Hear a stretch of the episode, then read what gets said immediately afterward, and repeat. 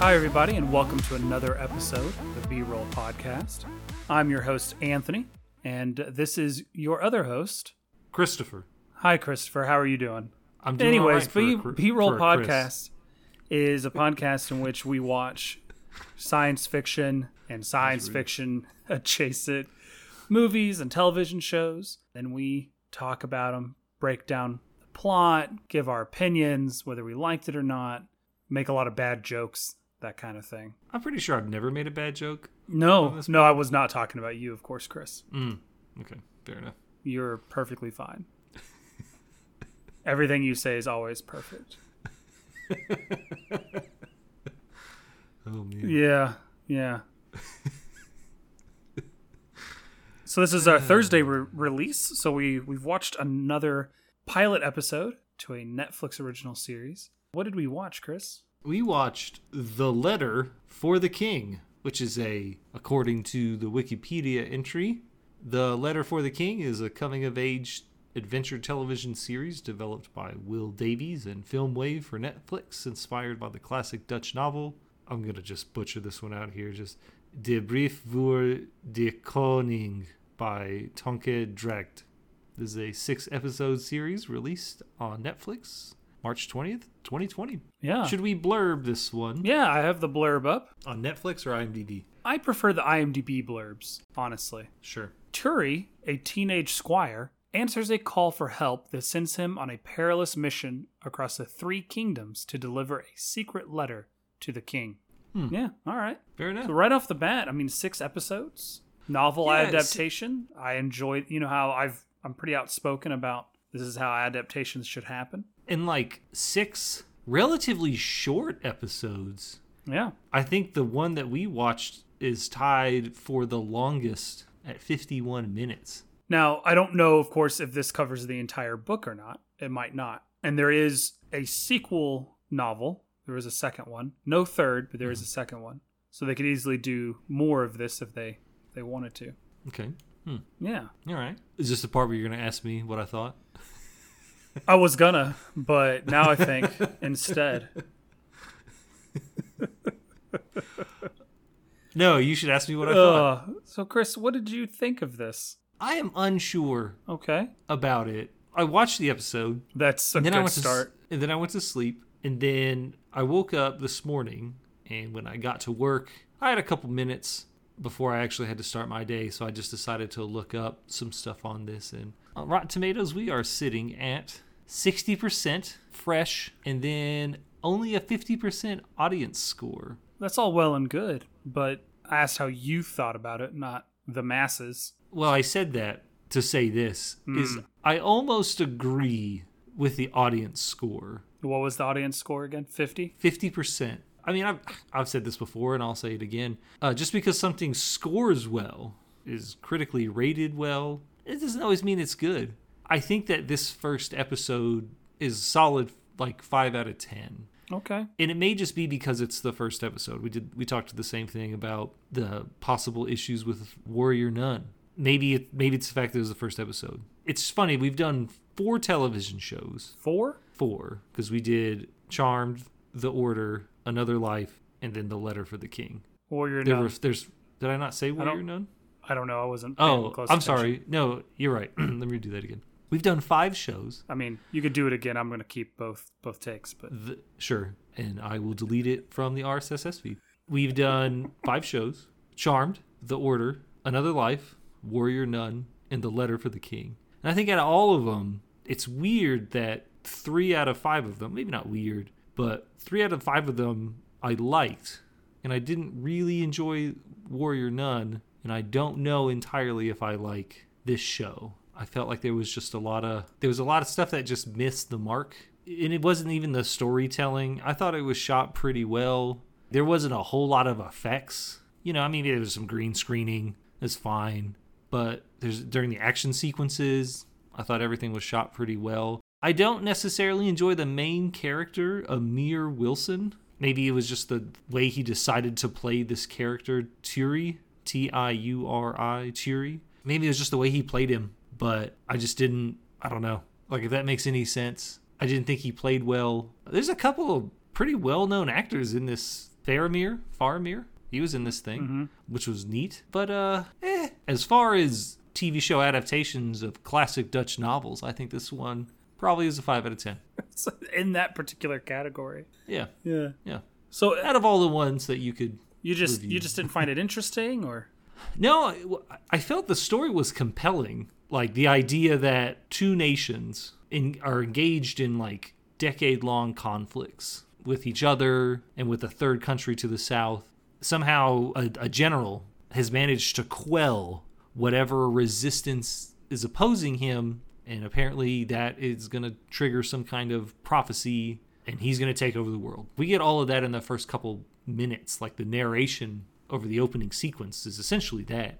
I thought it was it was nifty. It was interesting. Yeah. I mean, I've heard I've heard that story before, you know, sure. where someone manages to overcome some obstacle that, but in doing so, triggers a series and a chain of events that allows them to, you know, rise to great power. That's great. It's cool. I don't know. Like I said, I just, I didn't like the main character. He runs to his room and pouts at some point, which I thought was kind of funny. Wow. He's fifteen. Sure. Like he I just mean, ba- barely fifteen. Right. I, it doesn't mean that it's not funny. You know sure. I mean? Oh, like it's, it yeah, but be... I just, it's humorous, but I wouldn't fault a fifteen-year-old for being moody. Yeah, and uh, it may not be the actor. Right. It may not be Amir Wilson. It may be the material or the direction he was given. I just, I, I didn't really take him seriously. Sure. But I mean, I think maybe that's the point. That's the whole idea of the opening twenty, thirty minutes is here's a guy who doesn't necessarily want to even be who he is. That makes that pretty clear, yeah.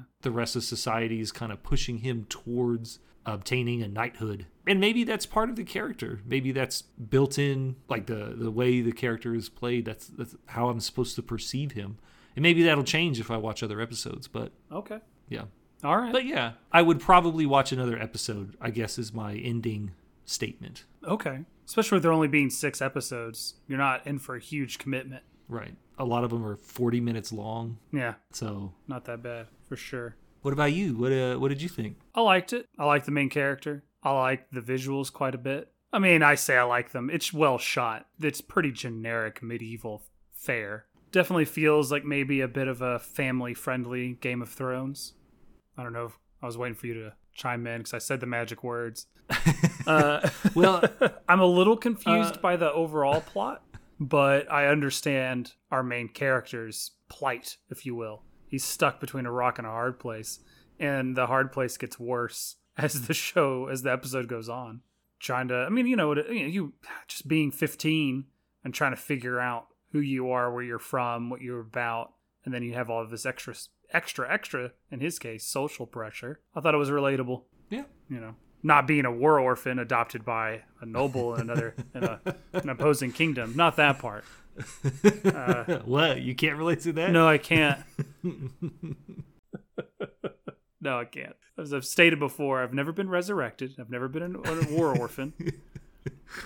So just keep a list of things I've never done. And that's one you of don't them. Have any long-lost siblings coming back into your life? Uh, well, yeah, sure. No, I mean, I, I will agree with you that I thought it, it was polished, I think is the word yes. that we're probably trying to use is polished. And there's two parts. Well, I guess it's really one part where there's like special effects are really thrown into your face. Yeah. I think that they were well done. Like they weren't cheesy. No, it's, they kept it very straightforward, very simple. They conveyed what they needed yeah. to convey with it. When you say two parts, are you talking about the C G I horse? No. Did you notice the horse was C G I? Or maybe it's not, and it was just the, the lighting at the I end. I did not notice. It was just coming out of the water, but it's also dark. And mm. Maybe I'm seeing things. I'm getting old. I I mean, maybe there was some C G involved, but I think that I, it might oh, the horse is a real horse, yes. But I mean, there was a yeah. few shots where I was like, hmm. Sure. Doctored, maybe. I'm specifically referring to the part with Prince Viridian. Yeah, solid name. Where he's yeah, for a where conqueror. He's casting Viridian. Viridian. Green! Yeah. Specifically the part where he is using, spoilers, magic. That's the only, like that's what I was referring to specifically. So no, but overall I thought it was really well polished. I found his story interesting. I want to see how it how it plays out, how he overcomes. Because he's he's very much in a disadvantaged position. And then the last five minutes of the episode, that gets much, much worse. I mean, he's basically out there with no allies, right? The people that should be his allies don't like or trust him. They resent him, and for good reason, probably. So I don't know. I, I'm I'm very much interested in watching watching more. I gotcha. I fall on the other half of that fifty percent. I guess.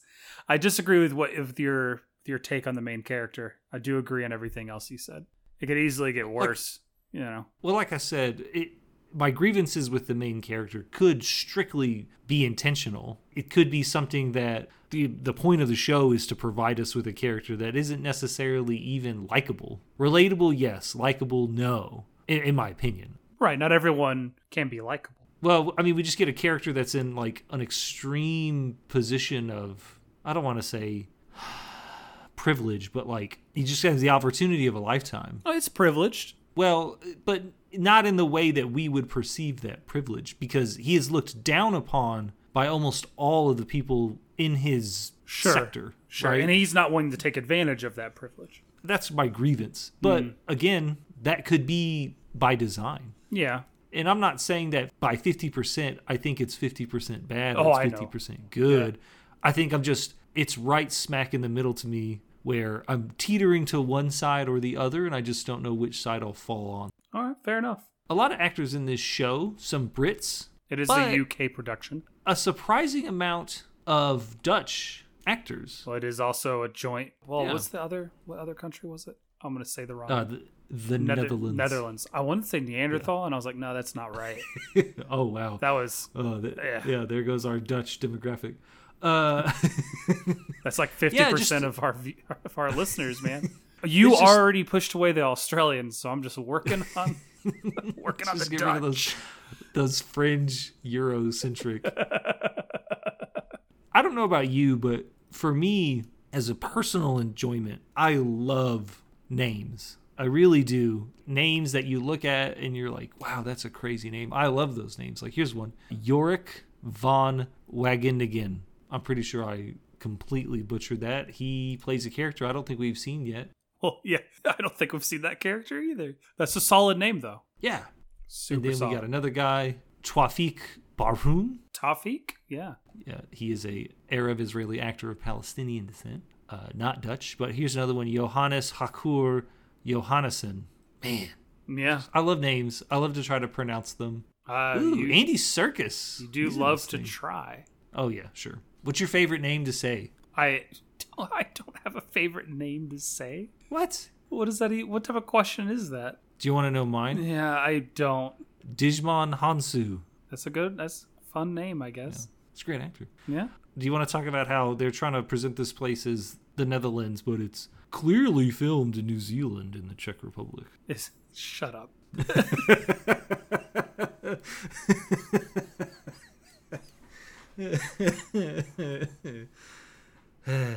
So let's start with the plot. Let's go. Let's go and roll right into it. Yeah. Let's just let's it, get, the... get some.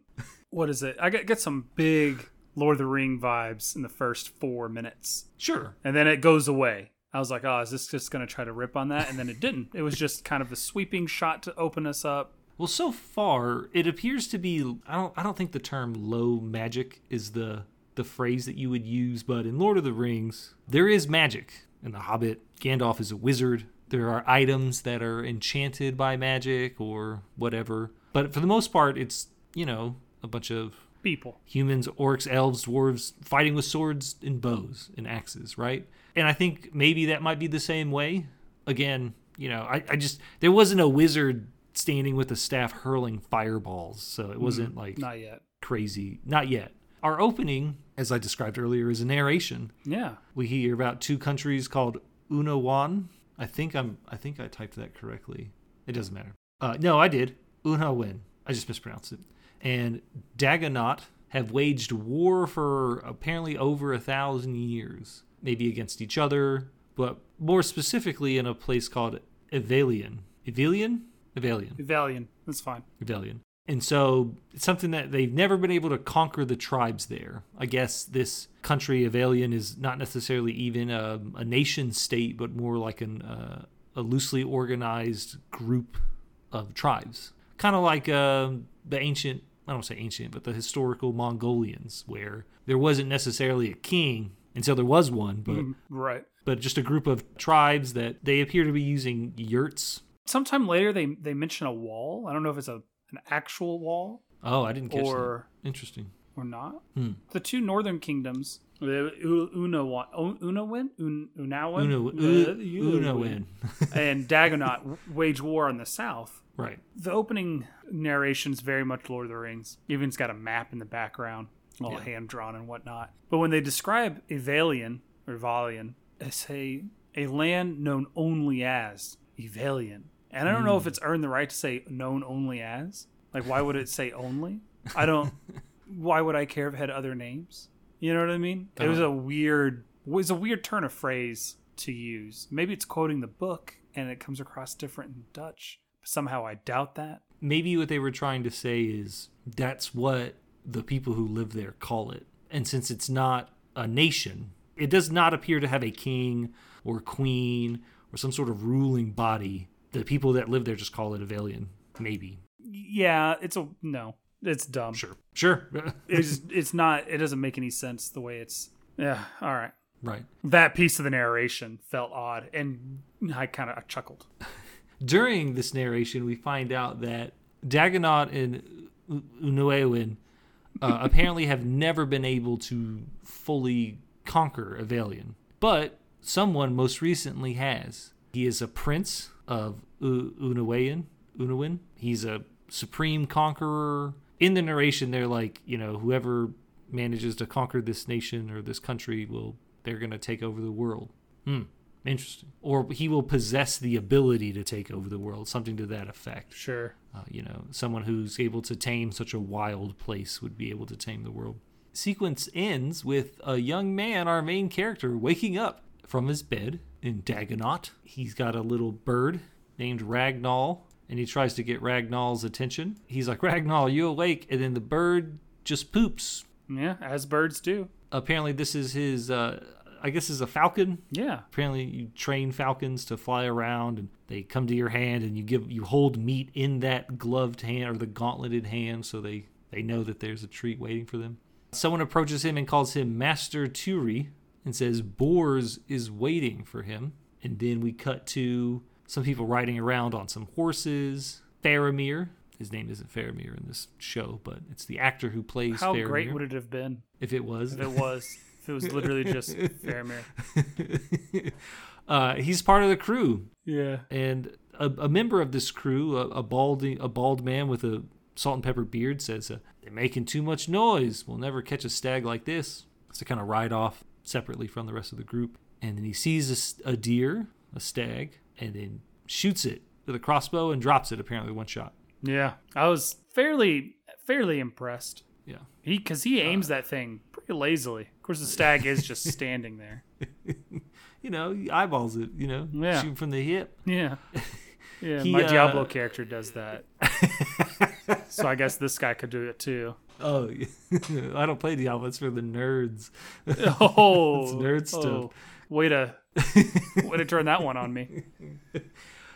This guy who kills the, the stag, he says, uh, you know, I can't believe you're entering your son into the trials. You know, he's weak. Not like my son. And it camera pans to his dude's kid picking the stag up and putting it on his shoulders. And he's like, he's strong. Faramir's character says, uh, well, what he lacks in strength, he'll make up for with speed and skill. Interesting. Yeah. Interesting. Yeah. Well, we cut to apparently his son, who is not good at fighting.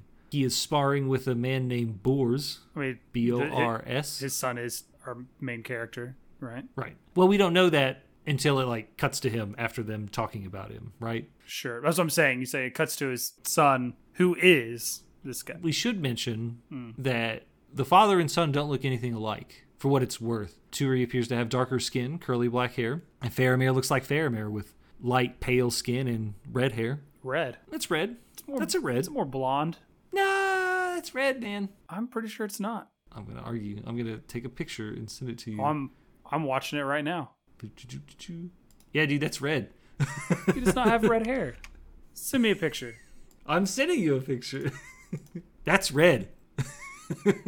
mm, no. See, in the in the next scene where he's fighting is fighting when he's in the courtyard during the, the little sparring session, it's definitely blonde. I think there maybe it's reflecting mm. something. It's well, a dark blonde. I mean, in the scene, in the bar scene, it's very red. Is it? Okay. Yeah, and it, it may just be the light. He may have. I think the the color we're looking for is maybe strawberry blonde. I don't know maybe. enough about hair color. Uh, you anyways, go tell Faramir that he has strawberry blonde hair and see what he does. Well, Faramir's not a real person, so he won't do anything. Is he going to jump out of the page? What a Page Master reference. All right. Or did he jump into? I can't remember. All right. I think he just gets turned into him. Anyways, Bors knocks T- Tiuri to the ground. As we find out, Sir Tiuri, so Tiuri Senior, great, another thing with like Artemis Fowl, where I got two names, two different characters with the same dang name. So Junior apparently is not very good. But Bors does mention that your son tries, and he has shown improvement, to which Senior replies that I want to see it for myself. Then he engages in a, a friendly sparring competition with his son. Friendly. Who dodges the attacks quite deftly. And see, this is how you show us that a character is dexterous. You don't have them roll around underneath a tarp on some hay with a sword, is you show them in actual combat dodging attacks. Anyways, he manages to disarm and smack his kid in the head with his sword. I like that he was just hitting him with the flat side of the blade a whole lot. Yeah. His mother, Turi's mother, runs down from some stairs, and she runs over to her son and takes his helmet off, and Senior just stands over him and he says, the world isn't easy, and it's, it's not going to get easy for you. And then he sheathes his sword and walks away. Great encouragement, Dad. And then, like I, what I described earlier, is Tiuri runs off to his room, and he's just kind of laying down, and I mean, he's not crying, but he's like in contemplation, you know, he's I mean, I'm I'm sure that he's feeling shame for not being able to live up to the expectations of your father or your parents, you know? Sure, shame. I bet some people could relate to that. Yeah, I don't know who, but yeah. Not me. Yeah. His mother is, uh, I guess, of the same ethnic background. They both have dark skin, curly black hair. He want, He's like, who's my real father? She's like, what are you talking about? And he's like, I know that Sir Tiuri is not my real father. I want to know who my real dad is. And uh, she's like, I, he's like, I don't belong here. No one wants me here. And I, he's feeling the same thing that a lot of people feel. They just, the, the need to belong. Yeah. Feels like he's in the wrong place. Not even necessarily he's around the wrong people, but he doesn't think that he belongs here. And so he kind of goes off. Like, he doesn't run away or anything. He just, we cut to a scene where he's on a the same hillside he was playing with his falcon, Ragnall. And he lays down in the grass and staring up at the sky and just having a nice relaxing moment.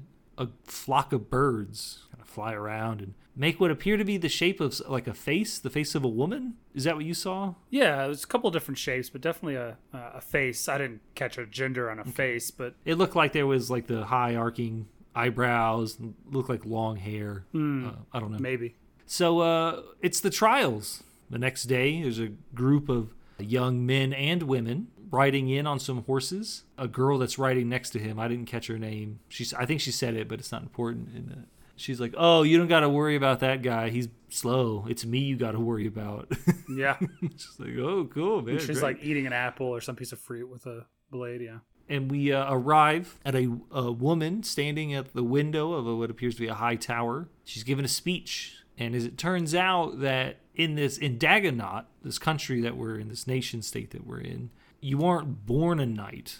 Apparently the trials are to find those who are worthy of becoming one. That's an interesting way of doing it, that your nobility is, I mean, sure, probably only people who are nobles can try to be a knight, but um, you specifically pick out of a group of aspirants right. for that position. It was, I thought it was interesting. Any thoughts on? No, it's a, it's a different take.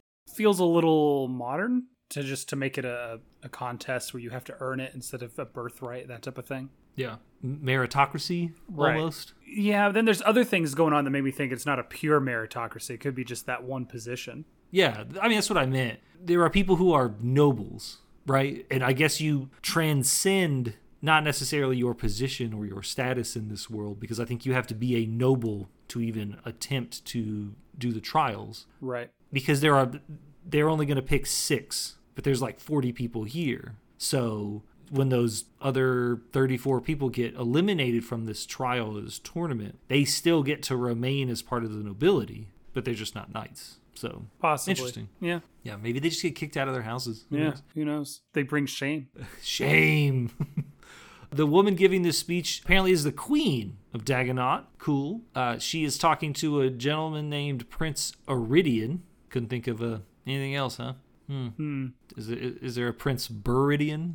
Well, I mean, Viridian? Some parents like to have a theme with their kids' names. Did you ever see Stardust? The movie Stardust? Uh, no. Oh. I don't think uh, so. It, it's worth a watch. It's got Claire Danes in it, Nicole Kidman, Robert De Niro. It's got a pretty good cast. Mm. Anyways, the sons of this king are named after like the Latin numbering system. Mm. So there's like Duo, Decimus, Septimus, Octavius, Una. I thought it was pretty interesting. So yeah. Anyways. Yeah. Back on topic. She, I mean, that's what we do. We talked about Wesley Snipes' peak for about fifteen minutes the other day. She's talking to this guy, and she says, well, you know, you're not that ugly. I expected there to be warts and boils and all sorts of nasty stuff. And so it was pretty interesting. Yeah. Oh, she's uh, being she, coy, right? Yeah. I, I may be obliged to marry you one day. And I thought that was really rude. Then she says that your brother, Prince Viridian, is out there getting all the glory. He's out there getting all the honor, conquering the South. And he says, oh, well, my brother will honor me in time. I think in this part, she straight up calls him out because she says, you know, those are brave words. Will there be brave deeds to back them up? Man, yeah. This queen. She's not playing around. Jeez. Did you... I like her. What do you think? Do you think that, uh, that that's how it should actually work? The what? Going out there, getting all the honors, and then uh, your older brother apparently is just going to become king because he's the king. I don't know, or man. He's next in line. Uh, yeah. that, that's the whole, I mean, you're asking me, an American, what I feel about monarchies? What I'm saying is, do you think it's going to work out for Prince Viridian? Oh, it... That's what I'm saying. Uh, uh, you know, maybe. It's hard to say at this point, right? Right. Uh, who knows? In the who first knows? Episode. We cut to Prince Viridian's camp. Speaking of the conqueror, I guess. He's like, you know, no one thought I'd be able to do this. But what they don't understand is this is just the start of the fire. And he's fiddling around with, I guess, their letter tubes or like courier things. Yeah, letter tubes. Yeah, I don't know. I don't know no, that's called. What they're called, man. Uh, that's what they're called. Letter tubes. Postage carriers. Anyways, they're like very ornate. And they appear to actually lock because I think he like twists. Yeah, and you actually like hear it. it click into place. And then he turns to some guy and says, take five of my red riders and crush everything in your way. Dang. Okay. As these riders roll out, there's a guy that's like hanging out and he's wearing black armor and he calls some guy's name. And I guess he notices that these Red Riders are running, or they're riding away. Red Riders riding away. Red Riders? He calls them the Red Riders. All right. They're going to give chase, I guess, because he's like, get my horse. So they, I guess they're going to chase these dudes down. We're back at the trials. It's a practice session. We get some people showing off. The girl from earlier is hanging off the side of her saddle, like upside down as she rides by. Another young man is handily defeating some opponents, knocking the sword out of their hand, letting him pick it up, handing it to him. Another guy's not wearing any armor, and he's beating some people down. Bors defeats Tiuri, I guess, in their little practice combat. And he says, you know, hey, ignore all this. You're smaller and quicker, which means you're a harder target to hit. And I was, I thought of the uh, Muhammad Ali, you know, your your hands can't hit what your eyes can't see, you know. Just because someone has a strength advantage doesn't mean you can't yeah. overcome. You know, you play your strengths. You know, we see this all the time, like in any sort of professional sport. If you're good at running the ball in football, run the ball. Don't try to air it out. Don't try to become a passing team. Just run the ball. Yeah, yes. Yeah, play, yeah, the, sure, play yeah. your strengths. Yeah, yeah. Mm. We uh, cut back to the Red Riders splitting up. Even though there's five Red Riders, there's six of them because of the guy that grabbed the five Red Riders. Yeah, there's six of them. So they go six different directions. In subtitles, the guy who is sitting on the ground in the black armor is called the Black Knight. Because it just says Black Knight, and then he, the camera zooms in on one of them, and he says, oh, that's ours right there. It's nighttime. The Red Rider, I guess, is over a fire. He's cooking some kind of small bird, and then guess what happens? The one note that I made happens. Twigs. Snap in the forest. Oh, and the Why? Rider pulls out his sword and looks around. Something's in the forest. Why is it always a twig snap? Ugh. Look, if you and I, for whatever reason, ever get the opportunity to make a movie whether it's a short film, full feature film, or hell, even a series of television, we're not going to use a twig snap. I mean, he's in that in big, he's in that big heavy armor. Maybe it was a stick that snapped. No, it was a twig. It's always a twig. Anyways, the Black Knight comes out of the darkness and he's like, hey, hey, hey, I'm not looking for trouble, man. I just noticed you had a fire. And the uh, Red Rider just has his sword up the entire time. Yeah, he knows better. Yeah, he's like, you need to drop your weapons. This guy is loaded. he, did, he, did, he is. Throws his sword down, and then he like has another short sword that he puts on the ground, and then he has like six or seven daggers. Maybe I think I saw a mace in yeah, there. Yeah, he pulls something. a mace from the small of his back. He has yeah. brass knuckles or some variation thereof. And yeah, his, I, uh, he's just yeah. We were talking about nerd stuff earlier. I I played a character in Dungeons and Dragons once. It was a rogue named Kahan, and I I literally did have like ten weapons. And there was a, a moment where I was trying to enter an area that wouldn't allow weapons, and I, I failed like five or six stealth rolls against this. I think it was a beholder, and so I had to like drop all my weapons on the ground. It was not very fun. I could relate. I could relate to the Black Knight, you know? When you're armed, you're armed. Yeah. And then he... They call me, then, yeah, the Black Knight with the white shield. I think it's yeah, because... Yeah, he introduced I... himself.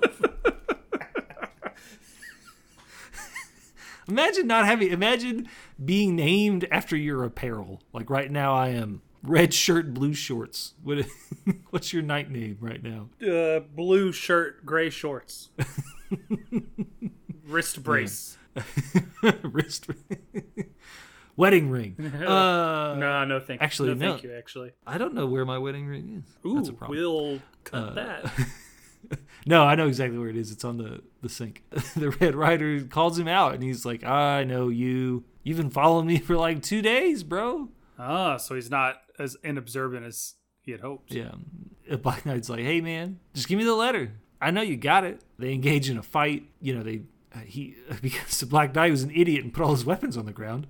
Uh, he doesn't really have his, a way to defend himself, so they kind of, you know, do a little weird, awkward struggle. And then... Finally, he manages to get a hold of his sword, but as he turns, the Red Rider is holding a crossbow. And as he's about to stick this dude, his, I don't know if it's a manservant or companion, the... Uh, a, Page. I, I don't know. He's old, though. Yeah. His name started with a V, no. but I couldn't I couldn't get it. It's not important. He smacks this Red Rider in the head with a club of some kind. Yeah, it looked, well, it looked like, like a little log. The old man was able to pick up a log and not be heard. In the forest. Yeah. It can happen. Yeah, mark my no words. We have a classic back and forth. Like, what were you waiting for? And he's like, well, you told me to hide. And he's like, yeah, for a few minutes. Yeah, like not a minute. For, not till tomorrow. Oh, classic. Uh, we cut back to the trials. It's apparently like a big... I, th- I think what they... Like the historical name for these is called lists. Like L I S T S, like mm. it's what they call them. But we're we're in a, a ground combat phase. A lot of people have shields and swords and helmets, and, and Tiuri's actually holding his own. His father and Bors are both like, you need to counter. And he's not countering for whatever reason, but he does manage to actually disarm his opponent. He finally counters, yeah. Yeah, and then he, he, he loses his sword. Uh, he goes to swing at him. The guy ducks. The sword gets stuck in some kind of wooden post, and then he shield bash charges this dude on the ground. And then he uh, rips his sash off, and I guess he holds it. I got the impression that that was the goal. Yeah, the more sashes you have, the more you win. I don't know. And then his mother asks Senior, is he winning? And he says, well, he's not losing, and that's something. Well, yeah, which is different, yeah. Which is something. Now there's a scene where a mounted aspirant is going to charge... with a sword and shield against a person standing on the ground with a pike. It's blunted, but a pike nonetheless. I guess this is trying to see if you can dodge when you're charging into a, a group yeah. of spearmen, if you can somehow manage to dodge. Anyways, this guy does not manage to dehorse the guy charging at him because he smacks him on the head with, with his sword, and he is defeated. And then it's Junior's turn. He waits for a couple seconds. There's like an interesting moment. Everyone's like, you know, why isn't he, what's, what's going on? And then he charges. And while he's charging, time slows. He hears voices. He gets distracted. And he gets dismounted by uh, the person on the ground with the spear. Yeah. Uh, and uh, I'm not sure what the point of that was. Uh, Like, I really didn't. I was like, why? Like, what? what why'd he well, do he, that? He heard voices earlier. Sure. I mean, I just, again, I, I was just confused, like, why he let it happen. But we find out why. He gets distracted by voices. Interesting. We uh, cut to Prince Viridian. Mm. He's riding towards some yurts. As he's approaching it, one of his guardsmen says, "There's a, the shaman is inside." He enters the yurt, and he dismisses the guards that were inside. And he's like, hey, uh, yo, I killed your chief, so you serve me now. Yeah. This shaman looks like Tiuri and Tiuri's mother, which I thought was interesting, because no one else really looks like them that we've seen so far in the show. And then the shaman laughs, and it's like, uh, nah, man, you didn't conquer anything. You didn't conquer these lands. You just straight up destroyed them. And then he's like, well, you know, I, I, I'm victorious. I won. She again says, you know, you didn't win anything. You, you destroyed all these things. That doesn't mean you've won. Well, he's sitting next to her like he's balled his hand up into a fist. And when he opens it, like a shockwave. Pure power. Yeah. Yeah. It doesn't really erupt from his hand, but it just kind of like slowly projects out of it. And I guess this guy has the power to cause things to shake. Yeah. Ooh. He'd be really good at Jenga. Sure. I mean, he'd be able to, like, you know, you get towards the bottom and your friend's getting ready to pull that last thing out, and then you just cause it to shake and it falls over. Great power. Yeah. Very spooky. I wrote down spooky. This is how he won the war. He was able to shake the, the yurts as he charged them. Uh, and then the, sh- the shaman says, oh, Uh, this is the prophecy.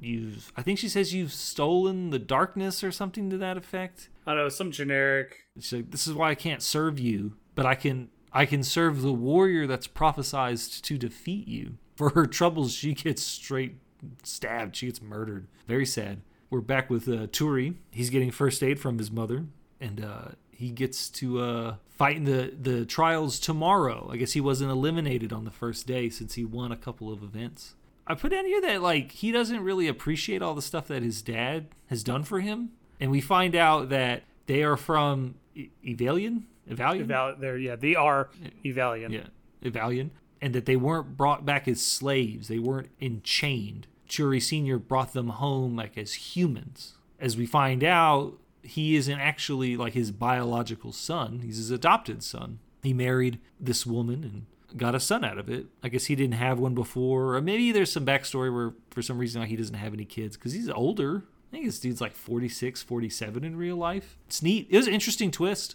Yeah. Well, not necessarily. Not I wouldn't twist. say it was a twist, but I did think it was interesting. It adds a lot to his character. It adds yeah. a lot of character to his character. Tiuri mentions the voices. He says, I heard the voices again. So he's told his mom about this at some point. Yeah. And she o- opens her hand, and there's a medallion or talisman of some kind. It looks like it's, uh, it looks green or brownish. It appears to be uh, knotted in some way. She's like, your father wore this every day of his life. And then she kind of hands it to him. And then we cut to what I think is actually probably my favorite scene in this entire episode. We're in a tavern. Straight up. The bald man from earlier, the bald man with the salt and pepper beard, and a couple of other guys are talking some smack about Junior, and like, you know, he doesn't belong here, he dishonors all of us. And then Senior, he's not even ten feet away. Yeah, he is literally within, like, he's within airshot for sure. Yeah, he can hear, and these guys aren't being quiet about it. Like, they're doing it on purpose. They're mocking him. And then he slams his um stein down, walks over. One of these guys is like, hey man, we don't mean any disrespect, you know, you brought home these people and you gave them your name and you adopted them, and that's a that's a great honor. And then they start laughing at him, disrespecting this dude in front of his, I don't know necessarily if these are subjects, but just disrespecting him in front of, like, his peers, I guess. And he punches one dude right in the face and knocks him completely out. Nice. He's very nice. And then he goes off and he says, my son was beaten, burned, bloodied, bruised, and starved before he could learn how to walk. He's faced death like a bunch of times, and he did it all without losing any of his humanity. Like, he's still, he's not, I don't like, I jaded.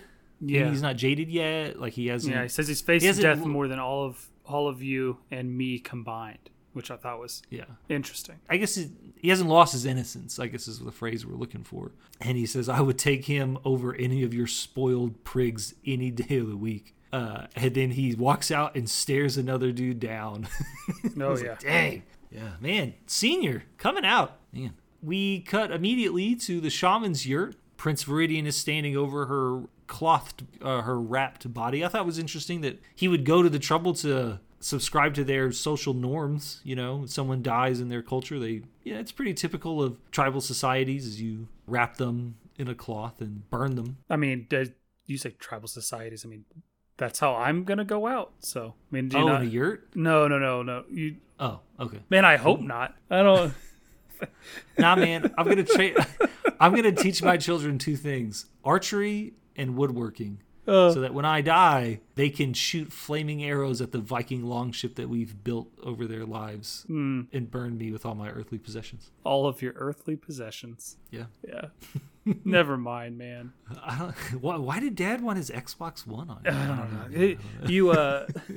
No, I mean, they were wrapped... I mean, cremation is what I was referring to. Sure. Already happens. Well, I don't know if it's what I, you call it tribal, and tribal, what does that you mean? Well, these these people are they're nomadic. That's what you mean. They're tribes. They're they're nomadic. Yeah. yeah. But what I'm saying is, like, he follows their cultural norms by what appears to be wrapping this body in, like, the ceremonial cloth that mm. you would wrap a dead body in. It was weird that he decided to respect that, despite the fact that he walked into her tent and killed her.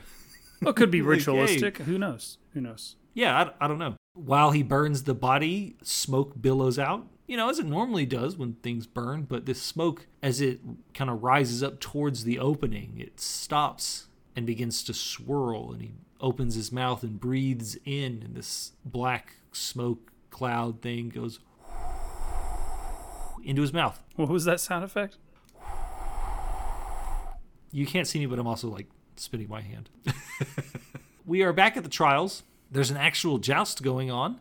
Tiuri is next. He's going against a guy wearing green, and he has like a bull or some kind of animal on his shirt. I guess their emblem.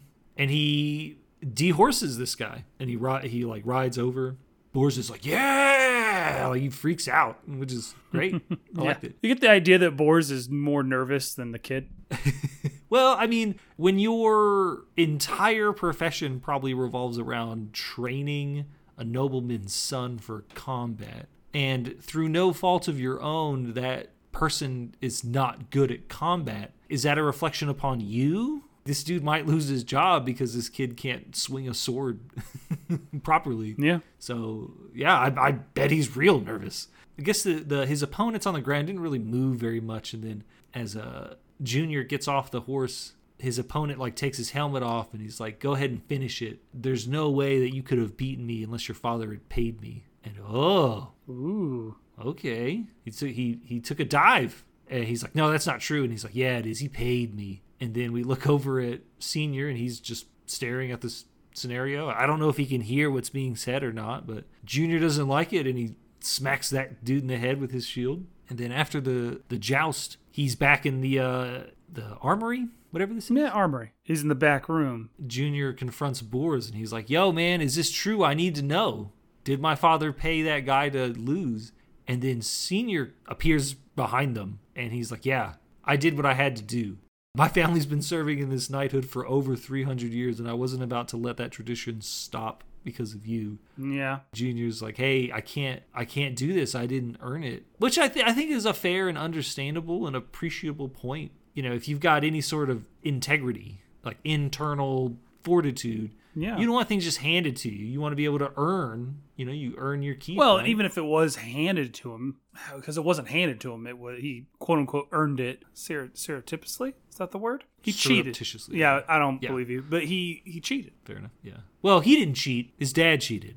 Yeah. He was playing with a okay. He was playing with a, a stacked deck. I guess. There, there you go. That's a better analogy. The Senior says, you haven't earned anything in this life, so what do you know? That was, oh, that was really interesting. Yeah. Like, how would you take that if you were Tiuri? I don't know. Well, it, I am, I am hugely conflicted about Senior. We just saw him in a previous scene defend his adopted son violently and, and, and, and raised him up. And now I'm second guessing that whole scene. Did he only do that so that people would buy him becoming a knight that much better? Or uh, do you think he act- he seemed to actually believe it? I, I honestly think what we're doing that thing again, or we try to justify the, no, no. the making yeah. of something. That's how we get content.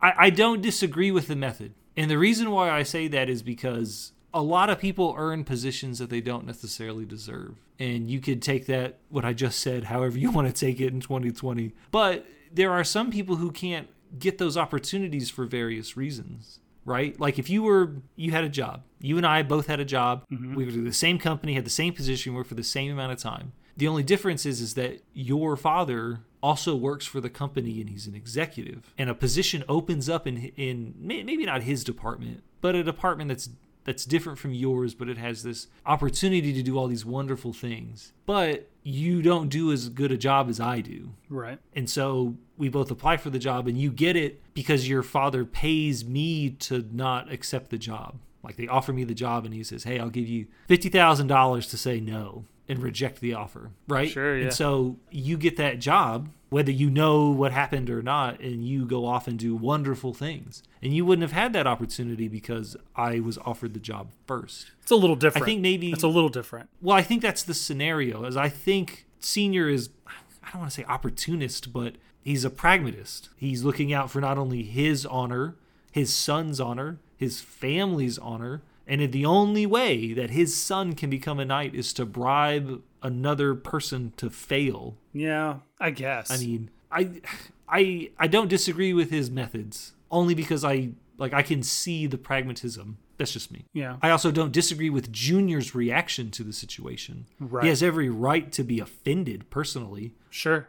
It's interesting. It's an interesting moment, especially after what he just did in the bar. Yeah. You know, like which, what you just described. He's this great moment where his character is established, and then he just kind of dashes it against the rocks for who knows. Well, everyone has you know, everyone has an agenda and feelings, and it just adds a lot of depth to his character. I really, really like him. I like Senior. He's great. So the six who managed to succeed in this tournament are presented before the queen. A couple of them are like giving him glances. I guess they know what happened. I guess the guy that. I think his name was Tristan, I think is the name that they said. Mm, sure. N- knows that he was paid to take a dive, and they're walking towards their, I guess, next assignment, or their first assignment, I guess you should say. They're talking smack, like right to his face. He's oh yeah. Maybe that's just a thing where people do that to the people in this family, is they just talk smack to him when they're within earshot.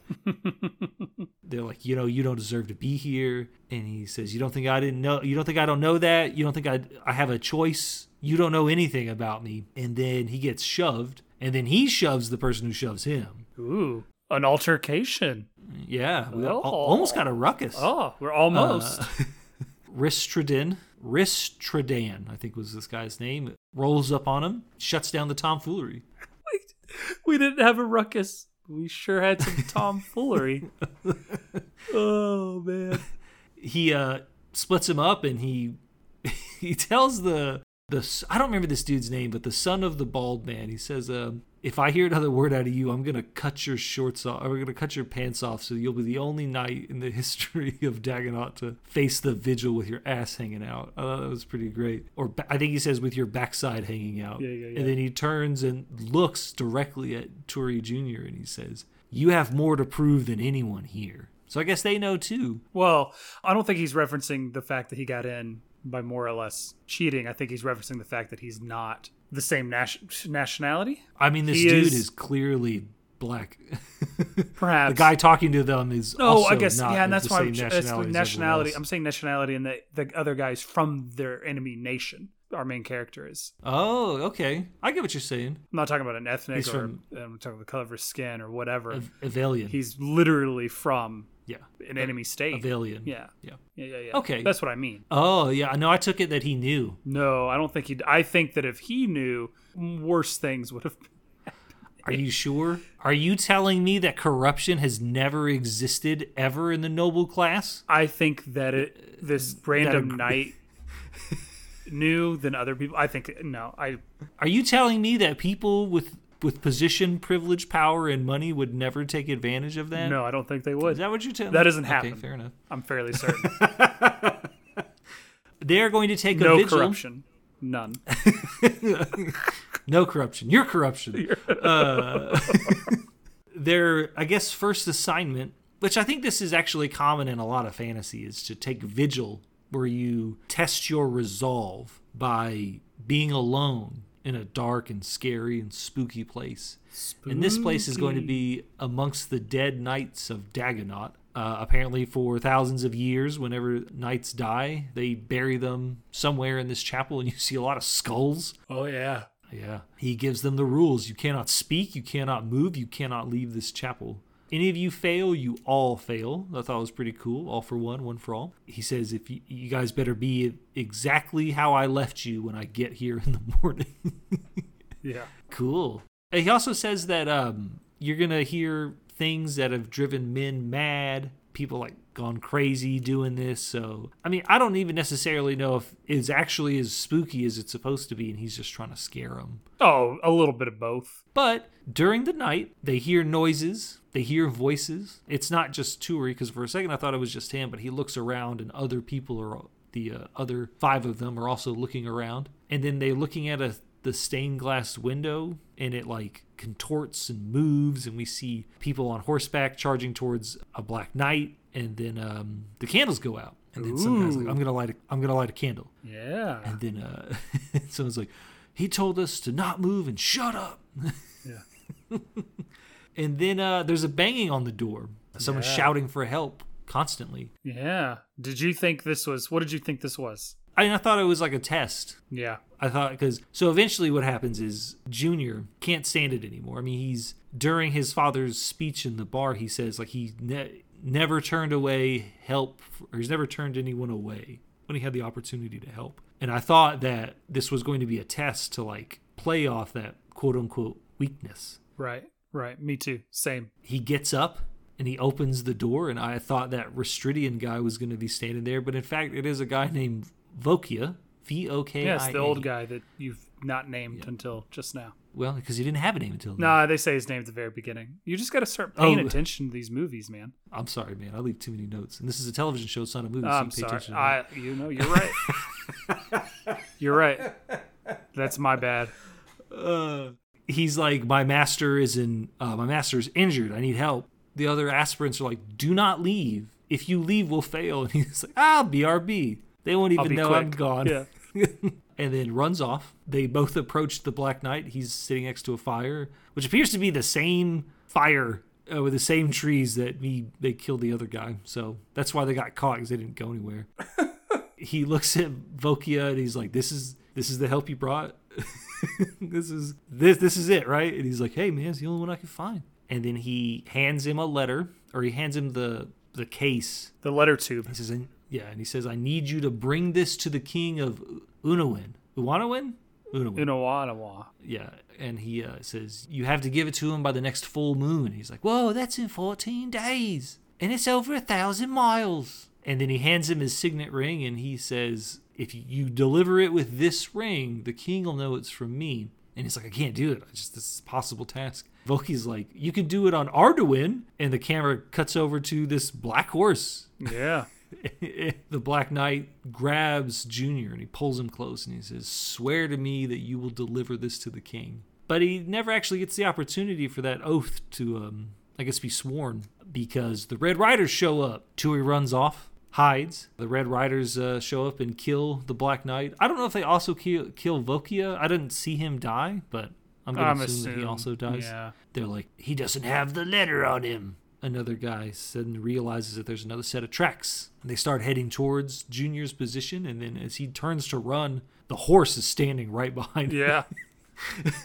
Yeah. He jumps on the horse, and they take flight. I actually thought this chase scene was really cool. Oh, yeah, I liked it quite a bit. They go through the forest, couple of turns, and then they get to a clearing. Thane would love this clearing, by the way. Oh. They get to a clearing. Yes, he would. They're riding, and then Tiuri notices that the clearing ends, and there's a cliff and a big body of water. And he tries to get this horse to stop, but it doesn't, so it just jumps into the lake, or the water, it jumps off the lake, cliff, or the river. Into yeah, a river whatever or whatever, is. yeah. it's not just like a little bank. It, it goes it goes a ways. I think they're like thirty feet in the air, if not more. It's more than that. I thought it was way more than that. Uh, I mean, I'm sure you're right, but it's just, I'm watching it right now. Yeah, that's got to be like forty or fifty feet. And so he jumps in, the horse swims out. Tiuri does not leave the water, but the horse turns, stares at the water, and then that's the end of the scene, the end of the show, the end of the first episode. Yeah. So I guess we only got one question. Whoa, do we now? Just one. Just this one question. Did you like this episode? I did. Okay. I liked the little bit of world building. Everything is relatable enough. Yeah, I liked it. I mean, overall, I liked it. I liked the way it was shot. The acting in it is solid. There's a lot of places it can go, good or bad, but I think it's a good first episode. It sets all the pieces on the board in the right place, and now we get to see, you know, what happens next. Yeah, I... uh It does what a first episode should do. It doesn't over-explain itself. It doesn't have a, a girl walking up to someone, handing them photos, and then them saying that they'll deal with it later. Yeah. I don't think my mind has been changed, but after like talking about it a little bit more and going over the notes, I do kind of see what you were saying earlier about being a kid-friendly Game of Thrones or Lord of the Rings, because it is very much in that mm-hmm. wheelhouse. I will say it's nice also to watch a fantasy or an action movie with swords and sorcery and whatnot and not have just gore everywhere. For sometimes for no reason. You know me. Not everyone here listening knows me, but I like a good bit of blood and gore. It's good. I enjoy it. But I feel like a lot of times now it's just kind of like a thing that has to be there. Like I feel like it's obligatory. And this shows mm-hmm. you you can have a similar plot without without any of that. Yeah. Does that make it, sense? Like it can be P G. Like if that's what your story needs, then good. And, that, and it works really yeah. well here. I think I've mentioned that before with Mythica, where I feel like some of the some of that content is out of place. Yeah. You don't have to have mature content to tell a mature story. Exactly. I mean, exactly. We talked about this before uh, about, I'm going to bring it up, but the first episode of Stargate S G one yeah. has full frontal nudity in it. Ugh, if you yeah. watch the original version, it has full frontal nudity. When they recut it for the Amazon. Well, they recut it for uh, to show it as a T V movie, and then that's what's sure. used by Amazon and several other streaming services. Yeah. Yeah. It is. They don't have it. It's completely unnecessary. So I will agree that you don't always need adult content, or you don't need mature content to tell a mature story. And I think this is a mature story. Absolutely. On a couple different levels. You got